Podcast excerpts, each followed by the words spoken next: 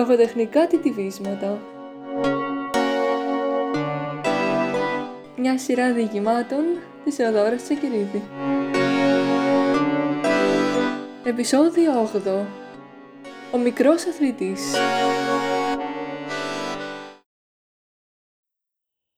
Κάποτε ένα μικρό παιδάκι ζούσε σε μια συνοικία. Όλα τα όνειρα έμπαιναν σε καλούπια, ανάλογα με την οικονομική άνεση των γονιών. Και εδώ που τα λέμε, δεν πέρασε ποτέ παιδικά χρόνια. Ξυπνούσε αχάραγα για να πουλάει εφημερίδες, βοηθούσε το μπακάλι της γειτονιάς, ώσπου να φτάσει ο περιβόητος Σεπτέμβρης, όπου θα έπρεπε να κινήσει για το σχολείο. Είχε γίνει υποχρεωτικό πριν λίγο καιρό και οι γονείς του είχαν σκάσει καθώς έχαναν ένα πολύτιμο εισόδημα από την οικογένεια. Θα σκέφτονται πολύ βέβαια για τη σκληρότητα των γονέων, όμως τα παιδιά ήταν μία από τις κολόνες του σπιτιού στην οικονομία και αυτή η κουβέντα είναι άλλου παπά Ευαγγέλιο που δεν πατάει ούτε με τα κροδάχτυλα στην πραγματικότητα. Η υποχρεωτικότητα του σχολείου ήταν μεγάλο πλήγμα στους γονείς του παιδιού, αλλά καθώς δεν είχαν τα μέσα να την αποφύγουν, υπέμειναν σιωπηλά τη μόρφωση του παιδιού τους.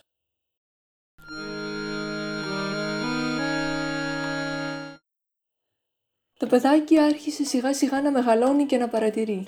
Έβλεπε τη μεγάλη πόλη που τόσο ασφικτικά υψωνόταν με τα μεγάλα της κτίρια Έβλεπε την τρύπα, σαν κελί να περιορίζει κάθε του όνειρο, έψαχνε εδώ και εκεί για αλάνε και παιχνίδια. Έκανε παρέα με άλλα παιδάκια που το έμαθαν να είναι πιο προσγειωμένος, το έμαθαν πώς να κοιτάει από την τρύπα του τείχου όλα τα αγαθά που τους στερούσε η πολιτεία και πώς θα μπορούσε υπό τις κατάλληλες συνθήκες να σμικρινθεί τόσο που να χωράει από τη μικρή τρύπα με την ελπίδα κάποια στιγμή να περάσει. Τι κι αν η παιδικότητά του εξασθενούσε και περιφερόταν σαν ένας γέρος που έχει χάσει τα λογικά του και τη μνήμη του, τι κι αν δεν μπορούσε να ξεφεύγει ούτε με τα κόμικ και τα παραμύθια όπως οι συμμαθητές του, είχε αποκτήσει έναν και μοναδικό στόχο. Να γίνει πρωταθλητής.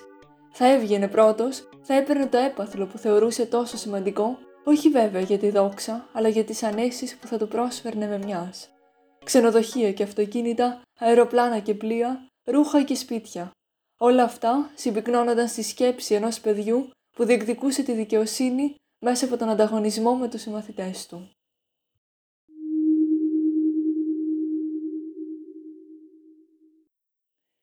Γιατί, όπως θα φαντάζεστε, δεν είχε μόνο ο μικρός μας φίλος αυτό το όνειρο. Στην απογευματινή προπόνηση παρουσιάστηκαν πολύ γνώριμοι από το σχολείο. Οι περισσότεροι για να διεκδικήσουν το έπαθλο ενώ αυτοί με τα κόμιξ και τις σοκολάτες στα χέρια για να αυξήσουν την αποδοχή από τους συμμαθητές τους. Μια μικρή βουτιά στο χρόνο και λίγα λεπτά αργότερα βλέπουμε κάποιους να κλαίνε στο πεζούλι, πεταμένοι από τον προπονητή που τους έκρινε ακατάλληλους. Το όνειρο θα τέλειωνε εδώ και δεν θα γνώριζαν ποτέ τον προπονητή δικτάτορα που θα ήταν αναγκασμένος να βγάζει το λάδι καθενός, γιατί όπως έλεγε Όσο αφήνεις λάσκα τα πεδαρέλια, έχεις αποτύχει ως προπονητής και αυτά ως μελλοντικοί αποτυχημένοι πρωταθλητές.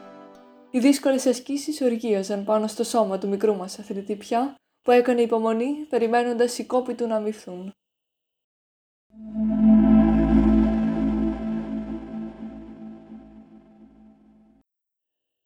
Έχοντας σαν στόχο την νίκη, κατάφερνε την πρώτη θέση στα μικρά πρωταθλήματα οι γονείς χαρούμενοι, αν είδε πως αυτός ο τροχός είχε βάλει το παιδί τους από κάτω για να πάρει σχεδόν όλα τα θρεπτικά συστατικά που θα τάιζαν το άναυδο πλήθος, στήριζαν το φίλο μας.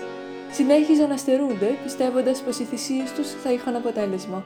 Ακολουθούσαν το γιο τους στα μεγάλα ξενοδοχεία που δεν έβλεπαν παρά μόνο στην τηλεόραση, ανέβηκαν για πρώτη φορά σε αεροπλάνο για να έρθουν στην περίφημη Ευρώπη, όπου θα έβλεπαν το γιο τους να αγωνίζεται για πρώτη φορά. Ήταν μια μικρή νίκη για αυτούς που δεν είχαν ούτε τα απαραίτητα, να τρώνε περίεργα φρούτα που δεν είχαν ξαναδεί, να αναρωτιούνται πώς φτάνουν μέχρι εκεί και στη χώρα τους δεν μπορούν να έρθουν. Βέβαια, δεν μπορούσαν να ξέρουν τι συνέβαινε σε όλη τη χώρα ή στην πρωτεύουσα, αλλά στο πάγκο του μπακάλι ήταν σίγουροι πως δεν υπήρχαν.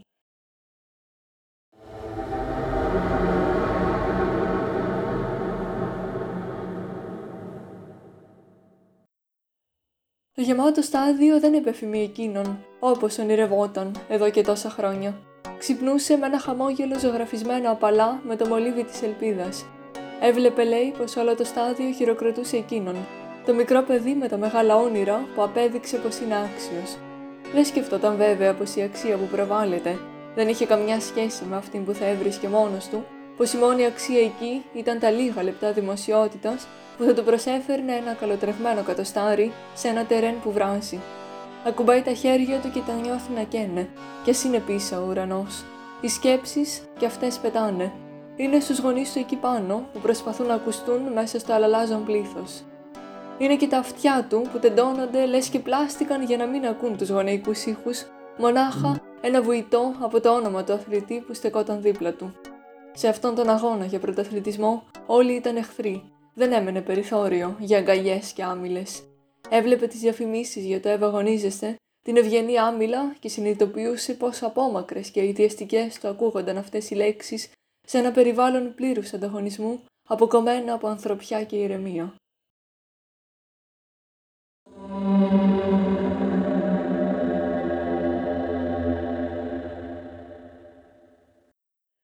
Το πιστόλι ξερνάει έναν υπόκοφο ήχο και εκείνος αντανακλαστικά πετάγεται, σαν ηφαίστειο που το βλέπεις να εκρήγνεται χωρίς να έχει δώσει σημάδι για πρωτήτερα.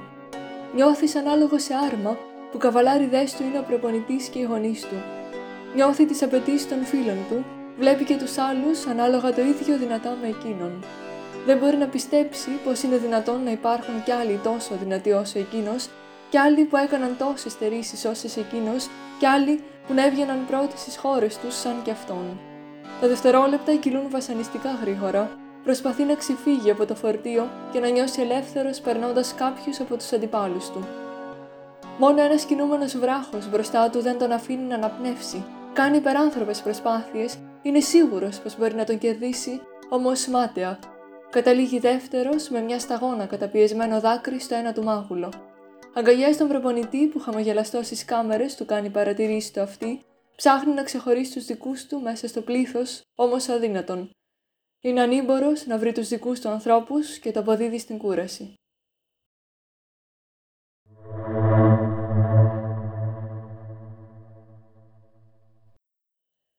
Έτσι λοιπόν είναι.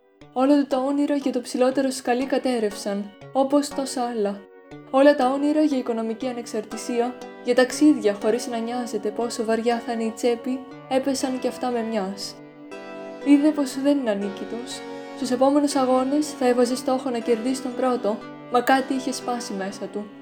Θα κέρδιζε τον αντίπαλό του με σπασμένα φτερά, χωρίς την επιδίωξη της δόξας και του πλούτου.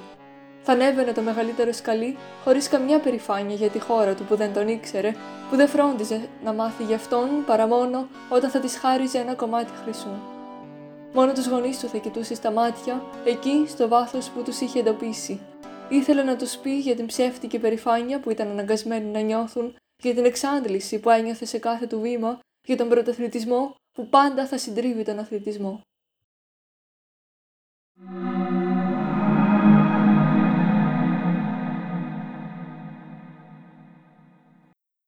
Γυρνώντας πίσω στη χώρα του, πήρε καλά το μάθημά του. Θα γινόταν προπονητής για ερεσιτέχνε, θα βίωνε τη χαρά του υγιού σώματος που τόσο λαχταρούσε, θα μιλούσε στα παιδιά και θα τα έκανε να χαμογελάνε χωρίς την καθημερινή εξάντληση που βίωνε ο ίδιος. Και αν κάποιος του έλεγε πως έτσι κρατάει πίσω τα παιδιά, πως ο σκοπός του δεν είναι ο ιδεώδης, θα το απαντούσε πως πέρασε από τη φωτιά και βγήκε αλόβητος. Πως τα παιδιά που δεν τα καταφέρνουν και ας προσπαθούν τόσο έχουν και αυτά ζωή και δεν αξίζει να την καταστρέψουν στο όνομα ενός αθλητισμού που μονάχα στο όμορφο περιτύλιγμα έμεινε να θυμίζει κάποιες παλιές καλές εποχές που ίσως να μην ήταν τόσο καλές και τόσο αθώες.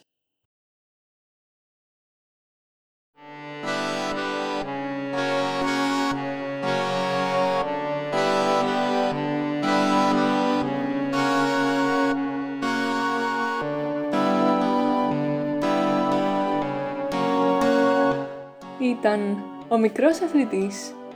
Ευχαριστώ για την ακρόαση.